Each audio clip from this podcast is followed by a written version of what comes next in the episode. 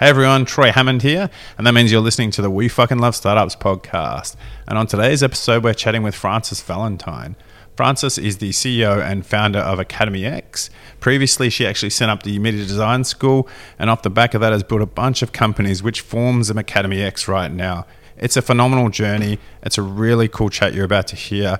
Someone that left home at 17, traveled the world on her own, moved to UK, moved to Turkey, came back, set up a company, grew those companies, has been phenomenal in terms of information sharing and helping Aotearoa and helping all these people that are now in positions around the world because of the education that Frances was a part of. I really, really enjoyed this chat, and you're going to be in for a really amazing listen or watch, and however you're consuming this podcast. And so strap in, settle down, listen to this one from start to finish because you're really going to love it.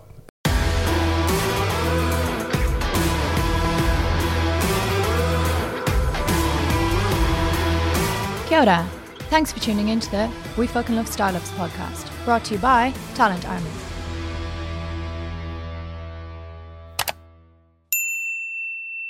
I actually wrote a book, which was published last year, um, and I have a whole chapter. It's very much a book for female entrepreneurs, and I talk about the Goldilocks effect that I was too young, too young, too young, too young, too old, Yeah. and I was like, where did I get that middle soft bed?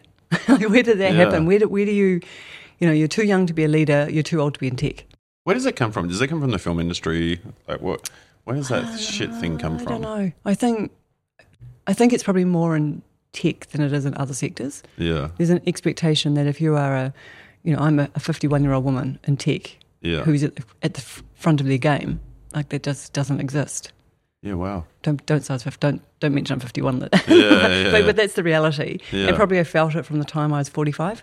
Well, I say I don't even think I was mature and smart enough until I hit forty. You know, to be able to make some big decisions on I think- business and life. And But it was literally a, a moment where I would the conversation would go from, "Wow, you're really young to be a leader," and I was in my, you know, probably in my early 30s, and Yeah. you're really young to start businesses, and you're really young to do this, and and then it was like, "Wow, you're really old to be in tech."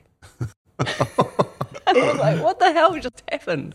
yeah, you move from a mentee to a mentor really yeah, quickly, yeah, yeah. like, Oh, look, that did happen really fast. Yeah. yeah. Do you do Mm. much mentoring? Yeah, I do a lot. Yeah. Yeah, Yeah. yeah.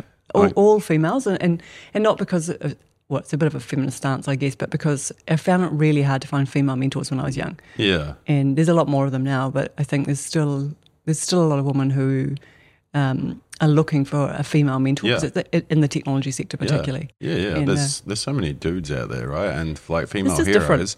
Yeah. Well, it's different in terms of fundraising, particularly. Yeah. Like that's a really big difference in what you kind of experiences. What do you think the difference is in fundraising for a woman? Well, the the people across the other side of the table when you're looking for funding Yeah. are all men. Yeah.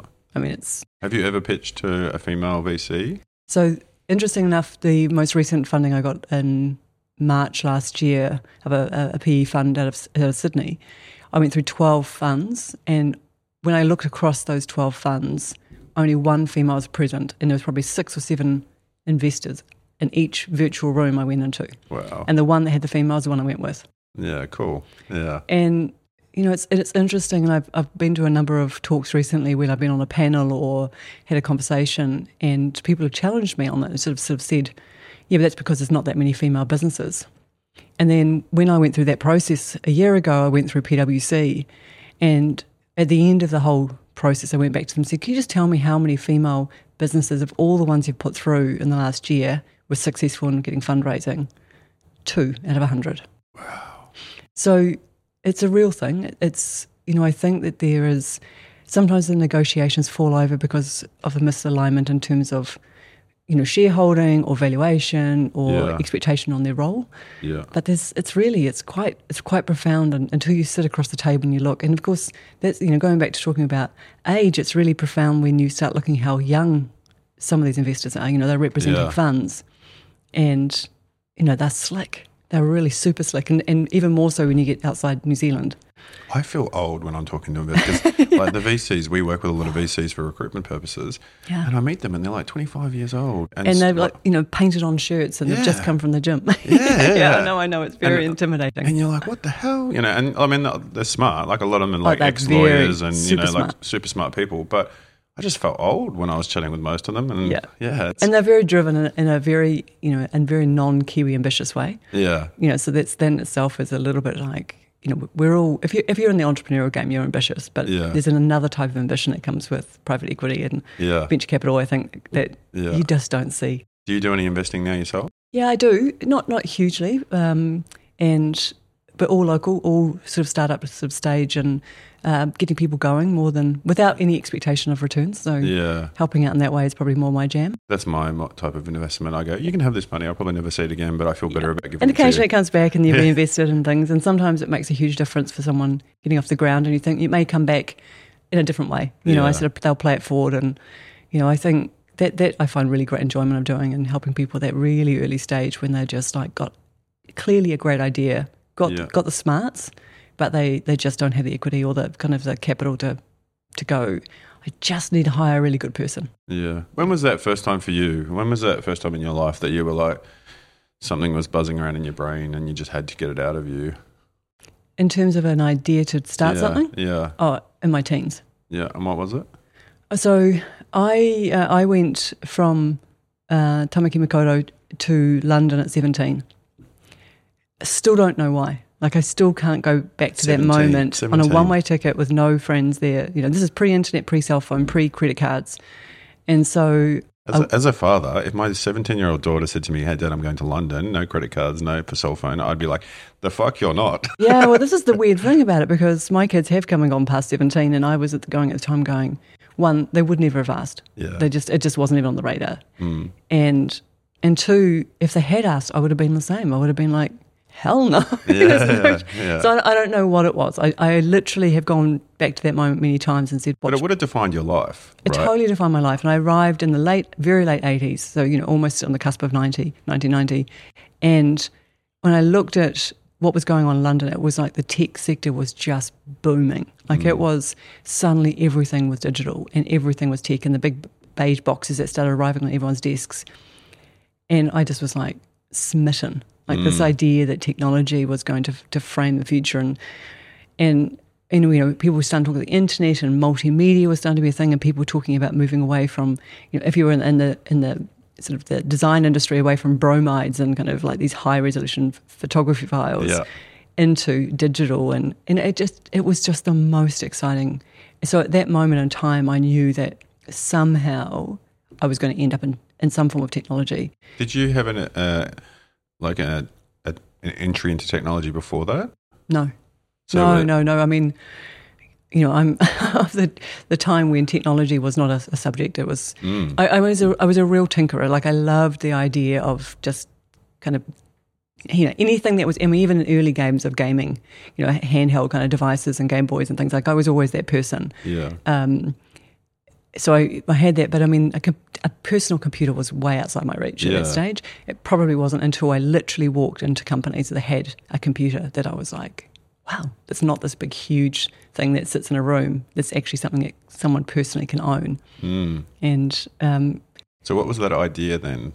well, the, the idea was, I, I don't know if I was specific around what the idea was, but I knew that Tech. there was a, a, a technology that would be part of my future, and I knew I wasn't a, wasn't going to be a hardcore someone in tech. Like I knew it Yeah. wasn't. It was going to be peripheral to that, but I knew I wanted whatever I did first was going to be taking something that was traditional and disrupting it with technology. Hmm. That was, and and I, I think it wasn't really probably until you know a few years later when I started thinking about what that might be. And you know, I had a kind of an interesting time living in Europe because um, I left London after a year. It wasn't wasn't really not not so much it wasn't my jam. I just didn't like the weather, and and I, I moved to Turkey to live there, and which was far more my jam. And Yeah. but but if you look at what was going on then. So moved to Turkey at 18. Yeah, yeah. it again sounds all kind of a little Yeah. crazy, uh, and some of the experiences, you know, I look back and I just go, "That's probably not one I'm going to tell my kids," you know, just mm. and not not because it was it, it was just taking risks that by Yeah. today's standards you wouldn't take. Yeah. You Do you, do you think, as parents, that we coddle model, coddle model, coddle model our kids? Model coddle? Mod- I don't mod- know. molly, molly coddle, Molly coddle. molly coddle We'll our there. kids too much these days? Because I was the same. Like I moved out of home at sixteen. Yeah. I left school. I had to leave school early. Unfortunately, the family issues and likes. But and but I think it gave me such a good path to drive and succeeding because I had to, you know. And then these days, now my kids, I'm I'd be scared if they move out of home before they're 22, 23. Honestly, I, I told my kids, 18, that's it. You Yeah. know, you finish school, 18. You, I'm you, sending you to Turkey. no, look, but you know, look, I do think we we've we're putting too many layers of fear across our kids. Yeah. and I think there's a lot of kids who would do far better if they got independence earlier and made deci- decisions that were just sort of free flowing, and as opposed to the sort of the linear get on the escalator and stay on and jump off where everybody else jumps off. And um, you know, everyone I talk to, and anyone probably from you know 40s through 50s and, and beyond, will have memories of you know, getting up in the morning, putting, jumping on the bike and saying, "I'll see you in a couple of days, Mum. I'm going to go and see some friends." And Yeah. school holidays where Didn't you know you, you, you went you went, went to a beach town, whatever Yeah. one you had a, some kind of connection to, and your parents would see you at the end of you know two or three weeks when you Yeah. made it home and with no contact. You know, people would be mortified at the very idea that if their you know sixteen year old went to to the Mount for three weeks without contact contact. You Mm. Yeah. know, so I think we have definitely um, created a, sort of an expectation of constant connectivity with our kids, and that means there's a safety net for them all the time. And I don't know you can you can't really kind of create that fab- you can't fabricate that because of course you have the technology it means you can stay in touch so you're not going to ignore the fact there is a phone where you can just text and say just checking in yeah. so it's it's unfair to sort of turn around to parents today and say, no, you should just not reach out to your kids because Yeah. they can. I mean, Yeah. back then you couldn't. So it wasn't. It was we were a product of our circumstances and our time. Mm. Interesting. Interesting topic we're on now. Like, say we're talking about education of children, or you know, in some sort of weird segue there that I'm trying to get to. But you now find yourself in like something where you've got an education platform which is trying to change the traditional structure and hierarchy of university. Talk me through how did you get to AcademyEX? Okay, so 1998. Uh, so I uh, strange, a- unusual story actually. I uh, so with with my mother we formed media design school. Yeah, And so it was the first school in the country that really focused on high end creative technology sector. So if you think around the film, animation, game industry, it, it became very quickly the sort of the school, the pl- place to go. And a lot of people in the first few years, you know, this is 25 years ago, were um, migrating from analog to digital. So Yeah. there were a lot of people sort of mid career, suddenly were graphic designers and going, whoa, what's all this Photoshop and what are we going to do? Illustrator and multimedia were coming out and people were starting to use all of these, you know, Dreamweaver and, you know, all these kind Yeah. of these kind of new technology and new um, code. And so, you know, I, I, I'd taken that fashion, fascination with, with technology and when I'd landed back into New Zealand and going, how do we let people know about this? And and at the time, my, mother had been in travel industry, so this is not something in, in where she had been. But she was fascinated because not only myself, but my brother, who who's you know been a video editor for years, he was trying to get into that sector, and he was trying. No one's teaching this stuff, hmm. and so it really was spawned out of this idea that we didn't have an institute that was really designed for professionals to go and to do this stuff and and compress timeframes too. It wasn't about going in and doing a three year degree. Hmm. And so that was really it. And so I was there for 14 years. And when I left, three years before um, I left, um, I, the, the whole organisation was sold to an American organisation. So I stayed on as the chief executive. And by that stage, you know, we were a, a, a pretty big force across, particularly Asia Pacific, around that sector, particularly around animation and, and game development. And Is- um, do you think because like game development like it blew up here in New Zealand? Do you tie what you did to helping the industry flourish? I've we heard- were certainly, yeah, the, the first, and, and I was on the Game Development Association, and I was part hardcore in that games world. So the people Yeah. that, you know, there was a group of us there, like um, Mario Wynands and um, Maru Nihoniho and I, and a whole bunch of other game kind of people who are either making games, and actually, if you go back to those days, in the early days, you know, pre PikPok was Sidhe Interactive, Yeah. they were making Barbie games. yeah, Like we would literally be uh, talking around the table at board meetings about you know licensing and getting access to dev kits, which were a million dollars just to get the dev kits to create a Barbie game, and it was all licensed work. No one was creating anything original, and so. When, when the, the game development program started, and there was a programming stream and an art stream. So there were there were two, and actually, I think it evolved over time even to a story stream.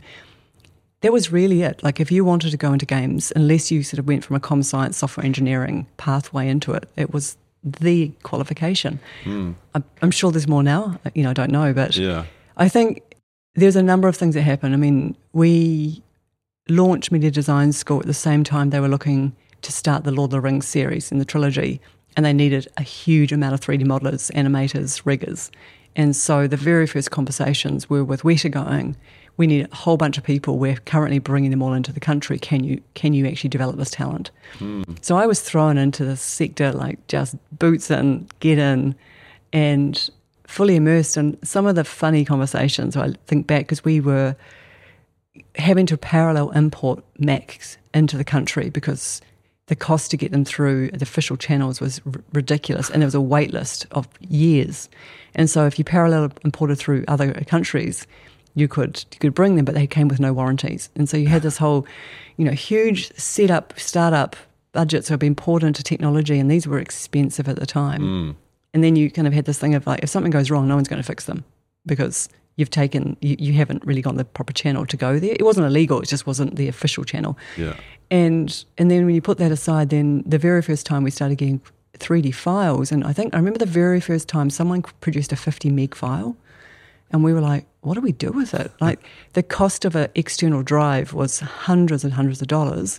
You couldn't back it up onto the computer because it was a shared computer because no one, no student had their own. Yeah. You know, no, it was way too expensive. So you had, literally had labs of computers no cloud computing at that stage. Yeah. no cloud. Yeah. And so there's this whole thing about, you know, there was, we were always playing catch up with how do you, you know, the files were getting larger, the resolutions and things were getting bigger, but the backups were getting, you know, increasingly hard to come by, more and more expensive because the, the, the jump in resolution was faster than the jump in storage.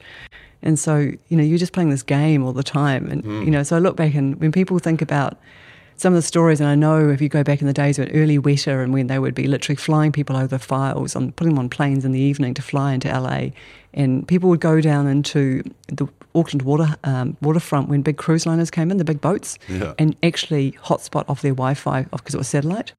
and so you'd sit with a laptop and you'd be using this this connection that was faster because they had to have satellite on the boat than what we could get through dial-up. That is amazing. So insanity, and it's Yeah. only and a lot of this happened twenty years ago.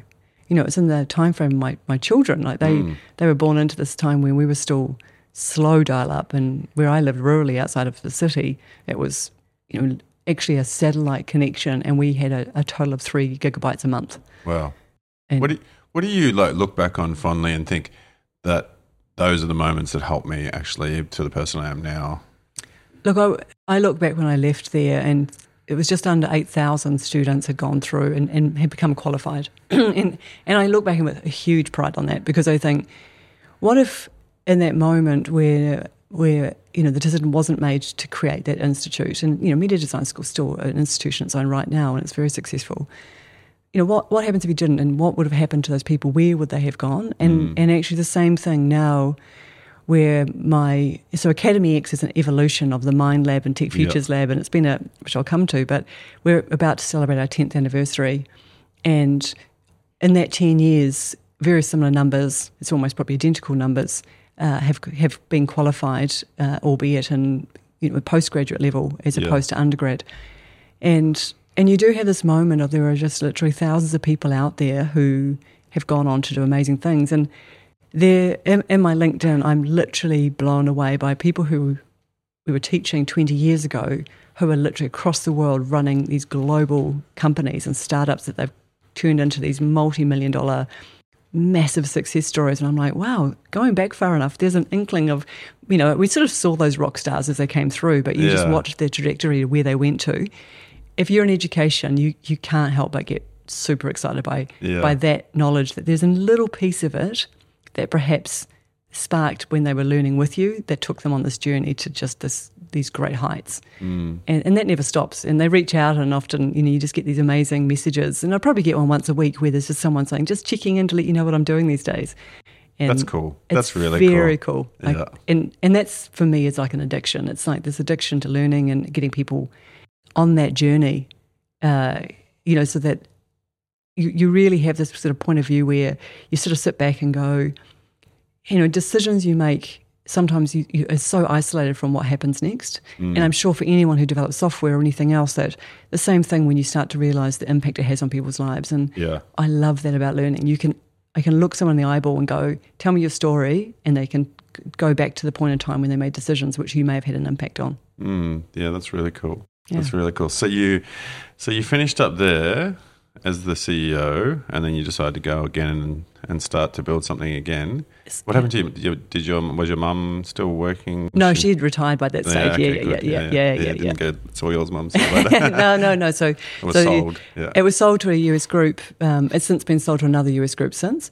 Um, so I actually spent the last three years when I was there setting up equivalent institutes, what we call a box within a box in their American terminology, which was like pick, pick up the media design school and pop it into other other institutes around Yeah. the world that they other universities they owned.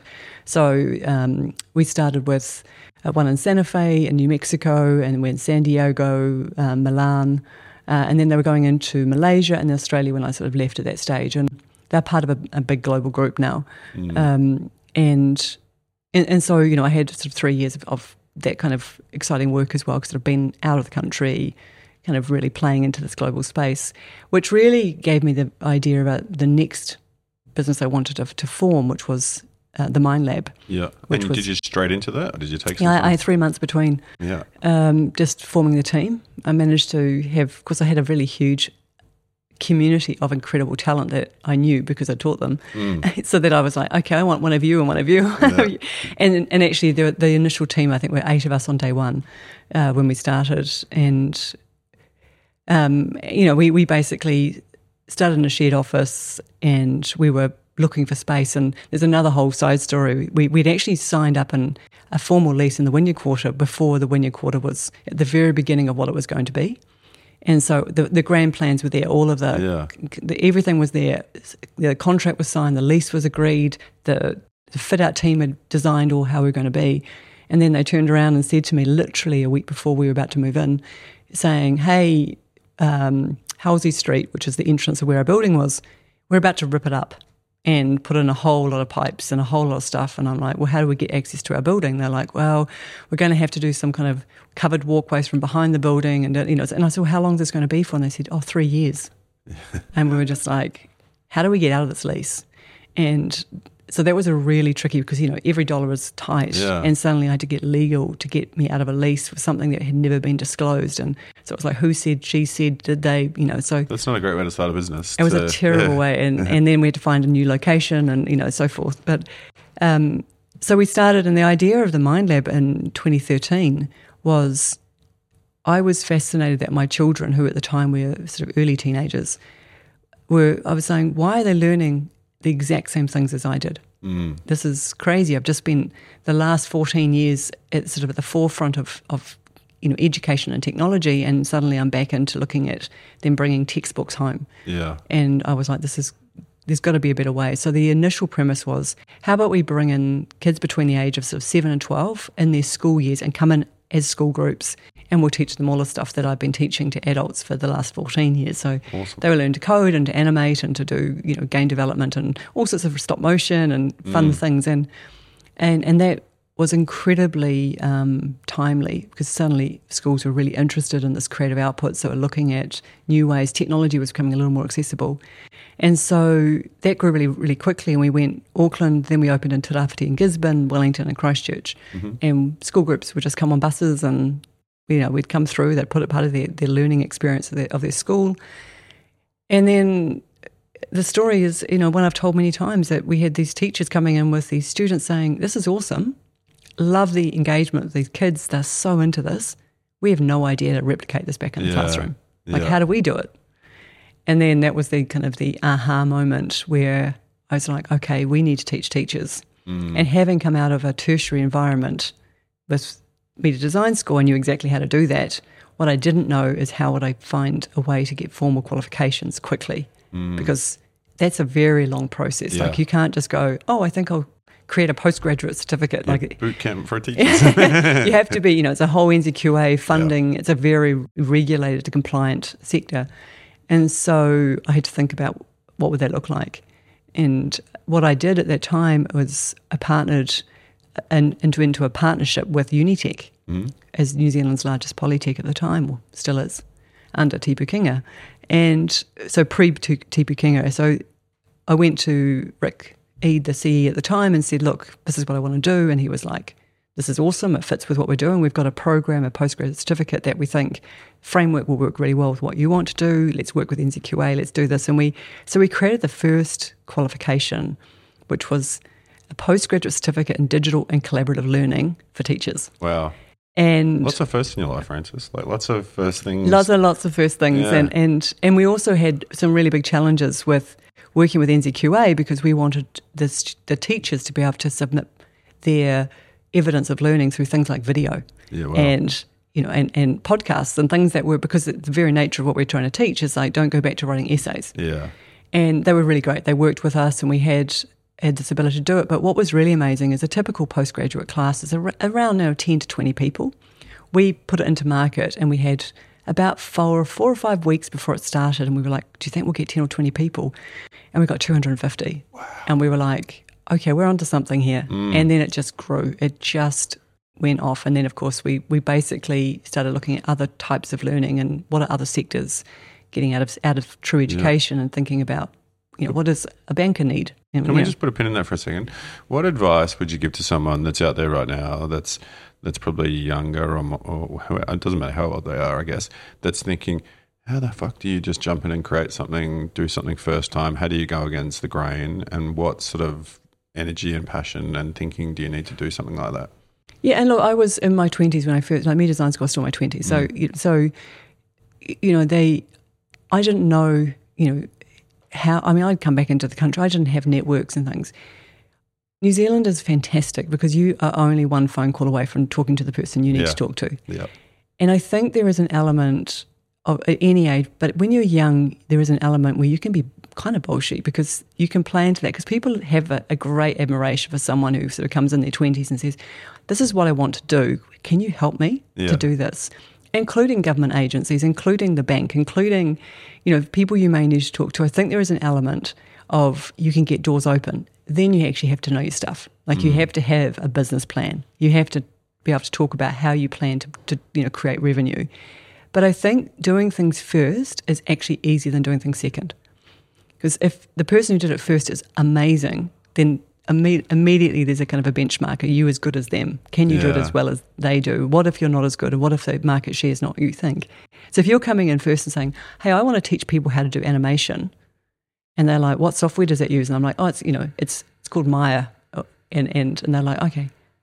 And do you know anything about it? And we're like, yeah, yeah, you're bluffing all the way. You're going, yeah, absolutely. This is, you know, this is, this is you know, global, world standard. Everybody uses it in the film industry.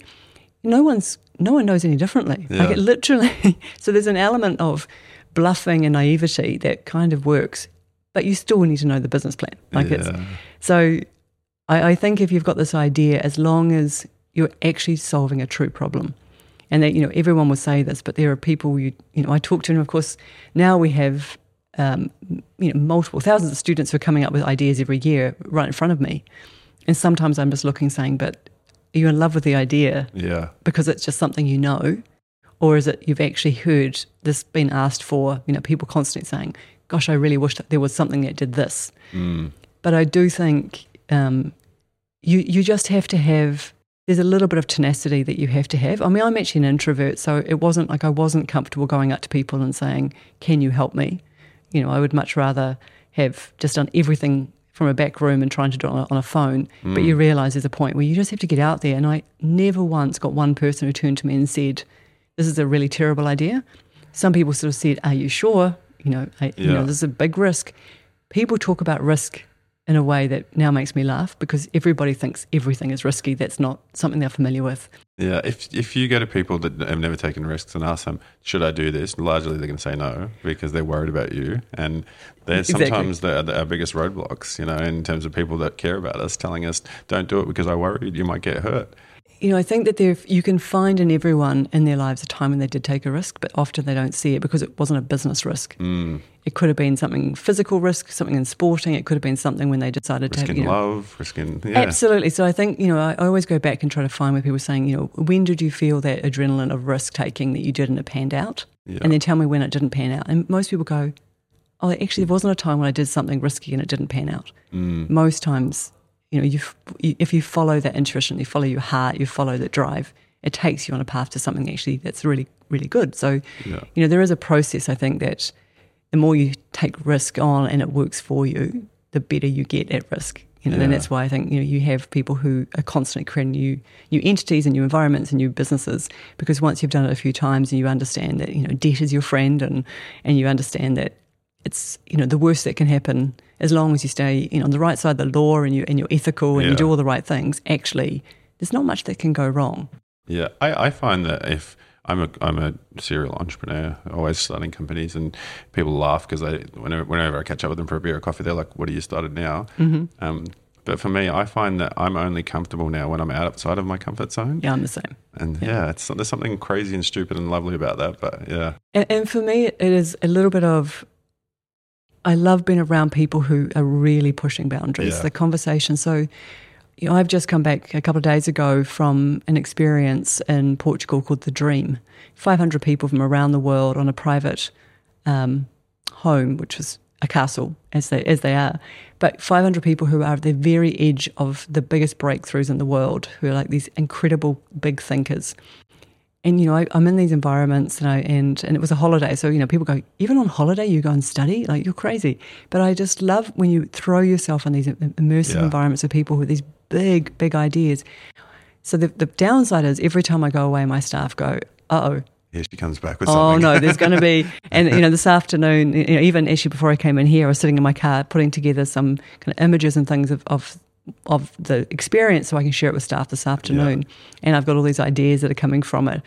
And I think, you know, when you see other people who are taking even bigger risks, like we're people who are literally at, you know, massive brains who are going out and doing things in some kind of really niche science and pushing things in genetics or, you know, in CRISPR technology or quantum or, you know, you've got people who are doing these really big, expensive things that they can't even start what they're doing without $100 million in their back pocket. Yeah. Then you start going, what am I worrying about? You know, I'm this little person on a, a small country, on a tiny planet in a, in a solar system and inside a universe. Like, what am I really worried about? I'm What's here for a worst that could nanosecond. I'm here for a nanosecond. And, you know, I, I always have that when I have that moment of, am I crazy? Am I, am I, should I be doing this? I literally zoom out way out into the solar system and kind of look back at Earth in my mind and go, like, you're literally one of 8 billion people. Yeah, split second, do something. Do something that really makes you feel hmm. good. Do you think that does that feeling come from because you want to leave legacy, or does that feeling come from because you want to live in the moment?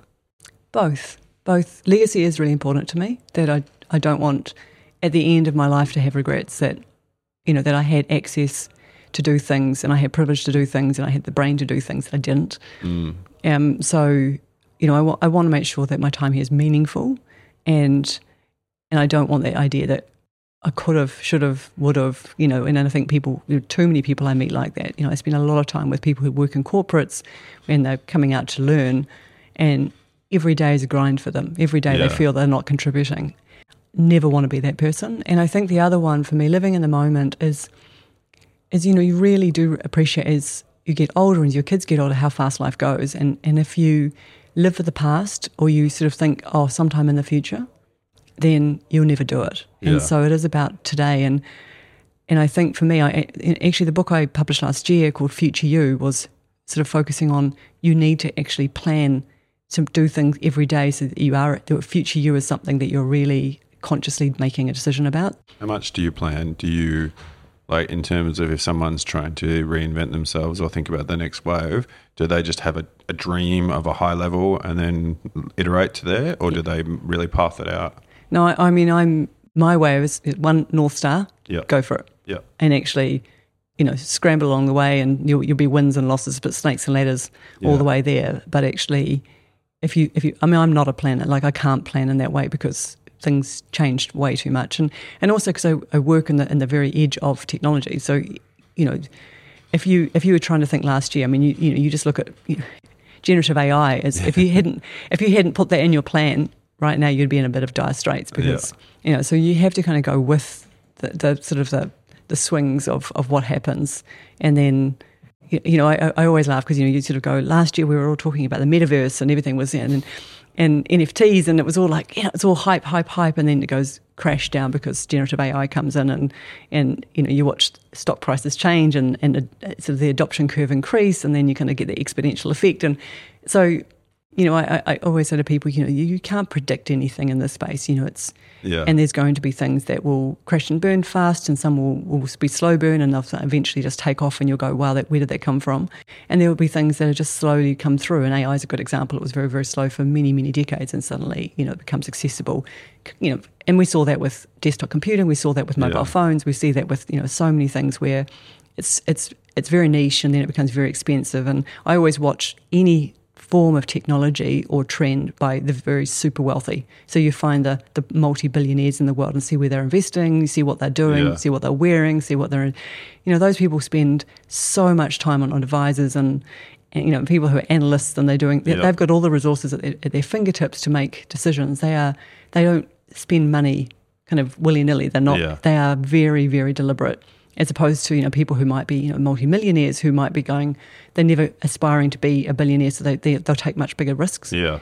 billionaires don't. They Yeah. they are very deliberate, and I sort of watch in things, and there are so many things, and I'd be interested to see with the provision with the the new mixed reality Apple device now. Yeah. Do they get picked up by the super wealthy? Do do they start playing in that space, or is it going to be another Google Glass?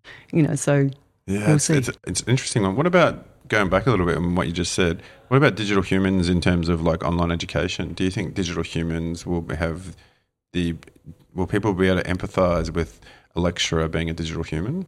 Yeah, look, I, I think for a long time, I mean, we've had obviously early um, applications of that with Soul Machines here in, in New Yeah. Zealand, but I think that even today, I mean, there's been millions poured into a number of companies who are doing really high end digital humans.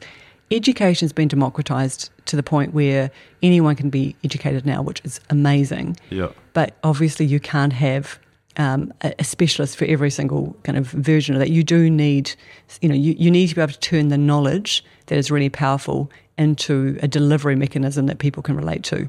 So they need to be able to speak the language. They need to be identifiably relatable. So it could be ethnicity, age, etc. So you know, you might have the, the world's best deep expert on machine learning who's a 70 year old white man who speaks English. Well, that's no use to someone who's in Uruguay. Yeah. So let's make sure that if that's going to be content that we want to be able to communicate, let's make sure it's someone who's relatable to the student Yeah. and has the you know the, the, the language, all the things, the cultural aspect. If if they point at the sort of the, almost the uncanny valley you can't tell the difference between because you get lost in the fact that they're so believable that you forget that they're not, then to me that just makes education more accessible Yeah. you know, too many people, um, you know, are being taught by people they can't relate to, and therefore there's no connection. They can't contextualize it.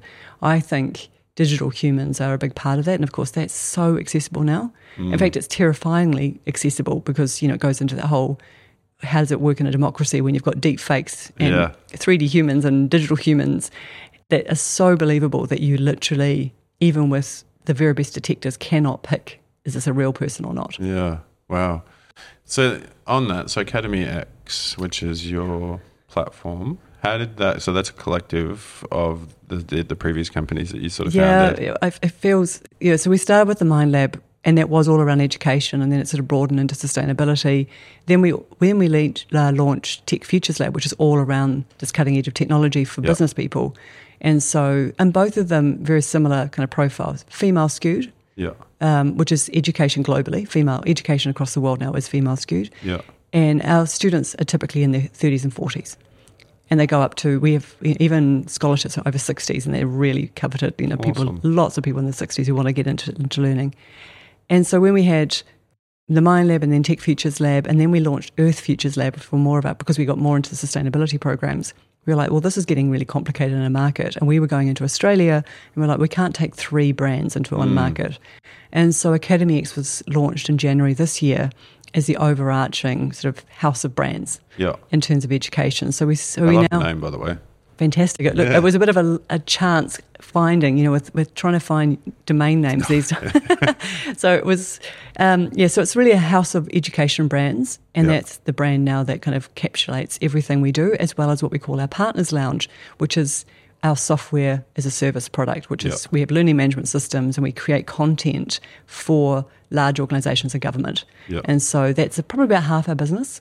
So half is sort of education and some kind of form linked to a qualification or a micro credential, and the other half is creating uh, these you know, SaaS type products around learning management systems that people can, you know, 10,000, 50,000 people can learn on at a time Mm. with the content that we create for the entity that they're wanting to teach whatever that subject might be or whatever that knowledge might be. It might be around the future of energy or it might be around generative AI or it could be about water security or it could be about compliance and anti-money laundering. It could be anything.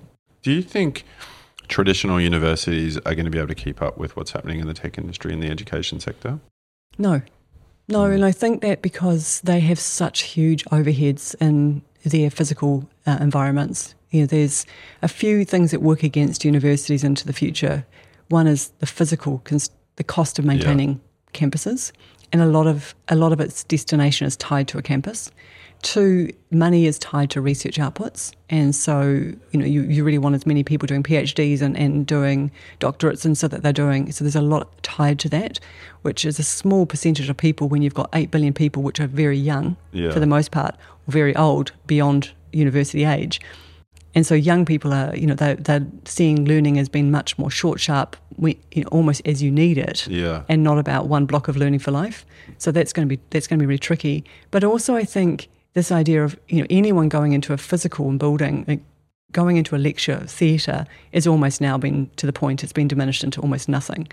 Um, to the point, you know, that that they're having to reinvent themselves as online learning like everybody else, but they don't necessarily have the technology background to understand what it is that you know an 18 or a 20 year old wants to experience online and what they're comparing themselves. You know, if you've got an 18 year old whose rest of their time online is spent in immersed in video games, social media, you know, it's very you know instant gratification, rich kind of content, and lots of ability to kind of collaborate with others, and then you go into a sort of a linear online experience with someone talking Mm. into a class and sort of expect to take notes. That's not going to last very long, and you know the population is shifting globally. You know we're getting younger. New Zealand's population is massively changing, and so just within a very short amount of time, Pakeha New Zealand will become less than 50%. Māori Pacific and immigrant will become our biggest part of our population. So we've, you know, we've got a change that's happening in the very immediate future, and we're starting to happen here in Tamaki Makaurau faster. And so, you know, we need to engage differently because they are typically groups that don't have the highest participation in our traditional universities. We want them to be achieving and having the best possible chance to do Yeah. everything they want to do.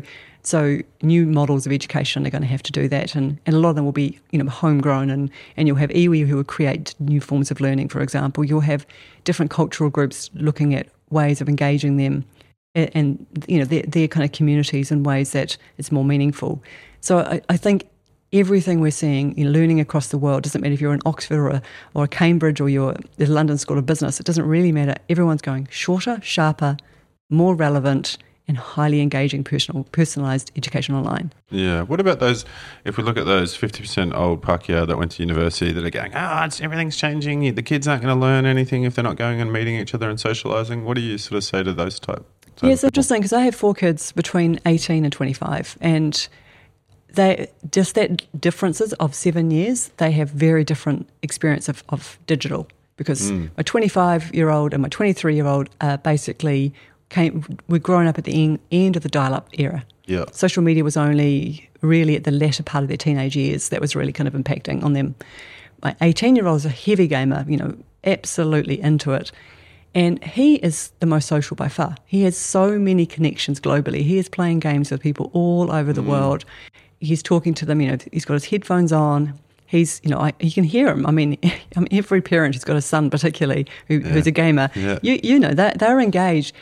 It's no different for me than I sat in the hallway in my home growing up on the farm with the phone, sitting there talking to my friends in the evening until my parents told me to get off the phone. you know, we weren't face to face. Yeah. You know, I, I think we just have to understand real relationships form online. You know, the I think the stats, I don't know exactly what they are, but I know more people now meet online as relationships than in person initially, you know, through dating sites and apps Yeah. and etc. And so, you know, we've become really accustomed to this idea of connecting on and to a, to a point where we can build genuine relationships, and then we bring it into the real world, and we kind of have this hybrid. Yeah. And I think we, we all do it. I mean, now, you know, most of us look at meetings and saying, do I need to go across town to do that meeting or could I do that here? And, you know, it hasn't, hasn't changed the relationships, but when we get together, it's so much better because, you know, you can get to hug them and kind of go, it's a real person. Oh, aren't you taller than I expected you'd be? Or, you know, Yeah. you have that and you have, and you sit down and, and have your cup of coffee, but we still go back to, You have a connection with them, right? yeah, You- and you build back, and you Mm. go, when you go back to Zoom the next week with them, you know, it's just like they're in the room because in Yeah. the end you've got that relationship. The hard thing, if I go back to education, is you at some point have to meet in person. Now we are really big advocates that Yeah. you need to spend some time in person, ideally up front, so that if you are going to go deeply into a, a fully virtual world of learning, you've already bonded physically, that you know each other, you've you've eyeballed each other, you've sat down and broken bread together, so to speak because then then that that it takes a lot less time to kind of build connections than you know we watch if people are doing fully online it takes them quite a few weeks before they get each other's humor that they'll Is that just because of basic empathy? That when Yeah. you've sat in the room with someone, you need to have this empathy, and then, like when you then meet online, that you you're you're a physical person now. You're not just this totally two D thing on the screen. yeah i think empathy and i think connection is still you know we as humans we we've always been around contact and and the ability you know just to see people in a 3d real form feels quite different in a way and i think but the empathy part is such a big part of it. It's, it's like you you kind of have this connection that takes a bit longer. And uh, and you know rules of engagement online are still being developed. You know people still don't know when to to sort of jump in talk over someone. Yeah. you know the rules are sort of like you know hands up and not put your hand up and button and not. And and then humor gets lost easily and you know Yeah. actually there is a me- an an element of mediation that happens when you're learning online that you don't have in the real world because it's self-correcting in a, in a real world like you'll get a whole bunch of people roll their eyes at someone who keeps asking dumb questions as a facilitator or faculty member you don't have to worry about that 'cause they kind of self-regulate yeah. and in an online world, sometimes you actually have to step in and go, okay, let's just take a pause and let's kind of look at the r- rules of engagement. Oh and, wow. Yeah. And that, that takes a little bit more of a negotiation, which is not an easy thing to do um, Yeah. sometimes because it can be quite confronting. Well, I think it's fantastic, right? Because like if we look at um, iwi in particular, um, in regional New Zealand, like being able to access education, being able to access things that you're interested in, and give people platforms anywhere in the country is fantastic. As an Aussie growing up, you know there were so many regions in Australia that were so remote that they couldn't even get to you know good schooling and the Yeah. likes. And now with online education and ed tech the way it's blowing up, it's you know we're inspiring kids anywhere and at, at any time, and that that for me makes me very happy. Yeah, and look, I can you know totally relate. As, as someone growing up in a small town, when I started high school there, there were so many subjects I couldn't do that they just weren't available because they didn't have the teachers. A small school, Yeah. small region, and so if if I mean, I eventually I left there to, come to Auckland to go to high school. Um, so I only just started my first part of high school there. But if I'd stayed there, the choices I had would have been seriously limiting. And so now, you know, people in small towns, you know, they can supplement their learning with all manner of ed tech products and mm. env- environments and courses, some formally provided by you know government for them, but also just the proliferation of just so many ed tech companies globally who are designed for every year level, every education system, every subject, you know, and then of course you find the rock stars who teach it the best, and mm. and you know I. I I always think about 12 year olds. I think 12 year olds are the most magical people in the world because generally they haven't hit puberty enough to be really conscious of everything they do and say, but they're so smart that they've got this I understand the world. And they are such great self discoverers. They go out and they'll basically find a solution for everything they need to do mm. and then they'll utilize it. So if you watch the way that they can self learn, you know, the amount of time, even actually last night, I was leaving work last night, one of my staff was there with a daughter and she was talking about, she was creating a stop motion video. And she said, Oh, did you, did, you know, how did you learn how to do that? And she was just like, rolled her eyes at her mum, was like, Mum, you know, of course I know how to figure this out. I went and talked to my friends and we went online and we figured out the solution. And she was actually younger than 12, but it was just like this, duh, like, Mum, do you, you know, like, I had this exact same thing the last week with my son. He was like, his computer wasn't rendering fast enough for his online game, and he, he was trying to figure it out what was going on. And, and I said, "Oh, let me figure it out, and I'll come back, and I've just got to do this thing downstairs." And I came back up, and it was working. I was like, "What the hell? How did you figure it out?" He's like, "I- "I went online and figured it out, Dad." You Yeah, know, like, yeah. it's, it's exactly. And I, I love that. And you know, of course, they're building their own computers and they're doing all this stuff Yeah. and things that we look at and go, "That's really tricky," you Yeah. know, they just look at it, it's like making toast. Come on, Yeah, like just yeah. you know, figure it out. Yeah. And, and so that's going back to education. I think it's it's really challenging because now we've got this whole generation who go, "Well, I can find it faster, somewhere else, I'll find it faster. And, and of course, that brings challenges, and we've seen record absenteeism in our you know compulsory education system, and actually participation in tertiary is down at really low levels. And of course, you're seeing it in the headlines with all the universities having to lay people off and things yeah. because of low numbers. It's a really interesting time for learning. And in this country, we have some really big challenges around people over the age of sort of 22 going back into learning. We're very, very low participants in our OECD. And so we have very low levels of achievement beyond the kind of the compulsory three year bachelor degree. Well, so if we're thinking forward then, right, and if what you're doing now is going to be part of this legacy that we talk about of you know of your of yourself and your team that's putting all these things together, where do you what, what do you hope that legacy is in the future? Yeah, so we are now uh, expanding into Australia. So we've just um, gone and taken those first big steps of bringing a team and getting companies registered and etc. there. And what we're really hoping is we take what we've learned here. We don't have any competitors in Australia, uh, which is you know postgraduate education that's really kind of now contemporary, you know, on the mm. non, on, on the nose, and taking it into Australia as well.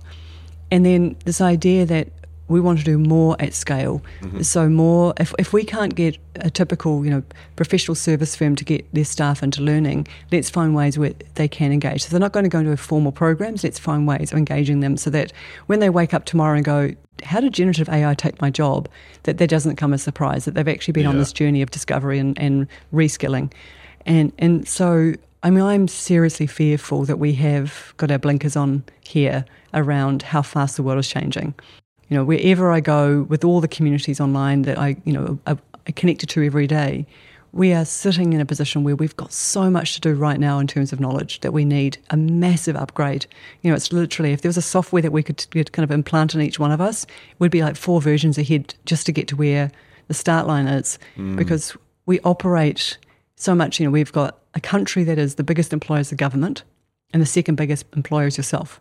Mm. So you know the competitiveness to keep learning and keep going back into into kind of engaging with new knowledge it's not really a huge kind of ambition so that to me is the big driver is if we want to keep playing in this new world with you know extreme weather and sustainability requirements and fast knowledge with you know the effect of AI how it's going to affect on so many things and automation then that's where all the jobs will be and so we can't rely on our children to be the ones who come in and and pick up all those jobs because we've got still a 10 or 20 year gap yeah. between them coming skilled and us having the ability to, to really shape what the next 10 or 20 years looks like. And so every part of my day is thinking about how do I get more adults to recognize how limited their current knowledge is compared to what they need to know to do good, smart decisions in their day job. And forgetting the next job, but even today's job, that, you know, strategically they need a lot more knowledge, a lot more data, and the ability to have real insight to what's happening and foresight to kind of plan for it. Yeah, it's a really interesting time. I think I think a lot about that myself, right? And so, yeah, I'm I'm really curious to ask you this last question that we've been asking people in season two. And so I, you know, I'm a big believer in knowledge and information sharing, and that's part of my passion of doing this podcast in the first place is just trying to share people's knowledge and information so that we can all learn.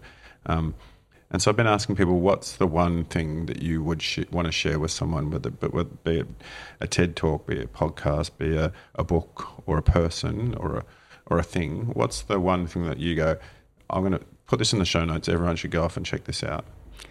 Look, I think I mean, I'm a massive fan of podcasts, and there's one that I always recommend to people who just don't know where to start called Hard Fork. Mm-hmm. Um, it's available on all, all, channels. And Hard Fork is two um, New York Times um, journalists, and they look at the tech insights for the week, what's happening in tech, and in a really fun, engaging way. And it makes it accessible, but it also blows your mind every time because you're just going, "What's next?" Yeah, yeah. And, and I think if having a view into um, into the future is, is really easy to see through the US and sort of Silicon Valley type of view. And that's yeah. the other thing I'd recommend is I say often to people saying, okay, so let's just imagine tomorrow you have to move to Silicon Valley. Yeah. Now find your job. Go to the job boards, go to the websites with jobs and try to find the job that you can do that will give you the same rewarding experience of what you have today without having a massive back step, either financially or in terms of responsibility, or if your job title is the same in that US job board, could you do what they say you need to have? Yeah. And that's a pretty sobering experience. So I think when you start to understand this world of where we're heading, because they, they, you know, and of course it's not just in the US, of course it can be in many other countries. It's Yeah. just from an accessibility point of view, it's easy comparison. Yeah. And um, you know, I think so. Sometimes I think it's about finding things that you can learn from and, and add to your kind of arsenal of knowledge. And sometimes it's a little bit of the stick, which is I still have a long way to go to keep pushing myself to keep learning and to understand what's what is coming down down the path. And sometimes it's the best way to see that is trying to find your own job right now. And does it even exist in a sort of a slightly more future focused world? Mm, interesting. So hard fork. I'm going to definitely go off and look at that myself. And then just to follow up on that question, as someone who owns a recruitment company, I often have this conversation, and we talk about the niche niche levels of skills that you need to be to be hyper successful. And so that's like the Silicon Valley thing is a good reference to that, where I think that because they have a better education system uh, in the states in terms of technology, at least they they can get nicher and deeper in their skills and become way more specialized. And so if you like if you're in the states and you have a pricing issue on SaaS, there's no matter what town you're in, there's a, a an absolute expert weapon that you know you can go and talk to that will give you some time. And so, do you think with what we're doing with this smaller, bite-sized education is going to help people to get niche, like that skill set, niche in their skill? Well, I think New Zealand's only solution going forward is to be as niche as possible. Do the weird polymers, do the weird kind Yeah. of SaaS products that nobody else can do. We can never compete on the mainstream. So we, you know, if Paul Callaghan, you know, the Callaghan innovation kind of concept is New Zealand does really weird things well that nobody else wants to touch.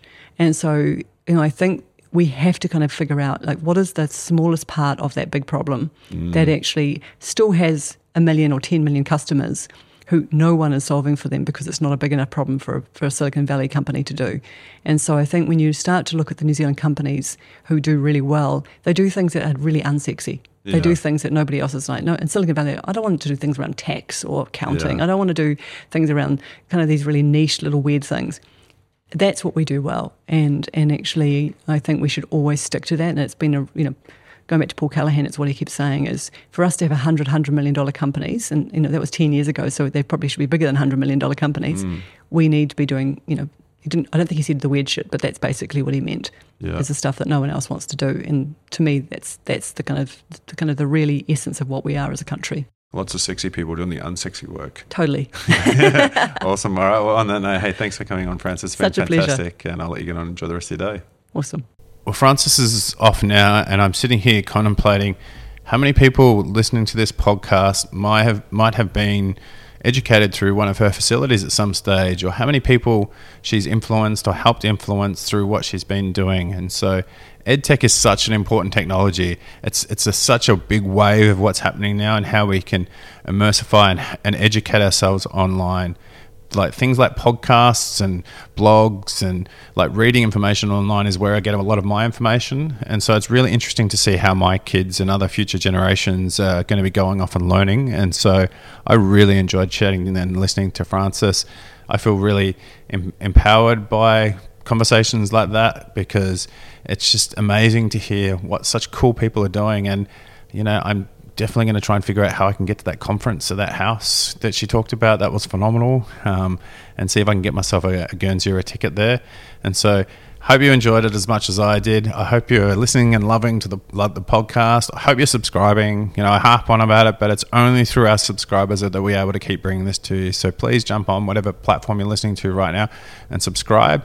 And then do me another favor: share this podcast if you really liked it with some friends, or go off and comment on one of the posts that we've done online, or or like it and share it and do all the things just to help us keep building the audience.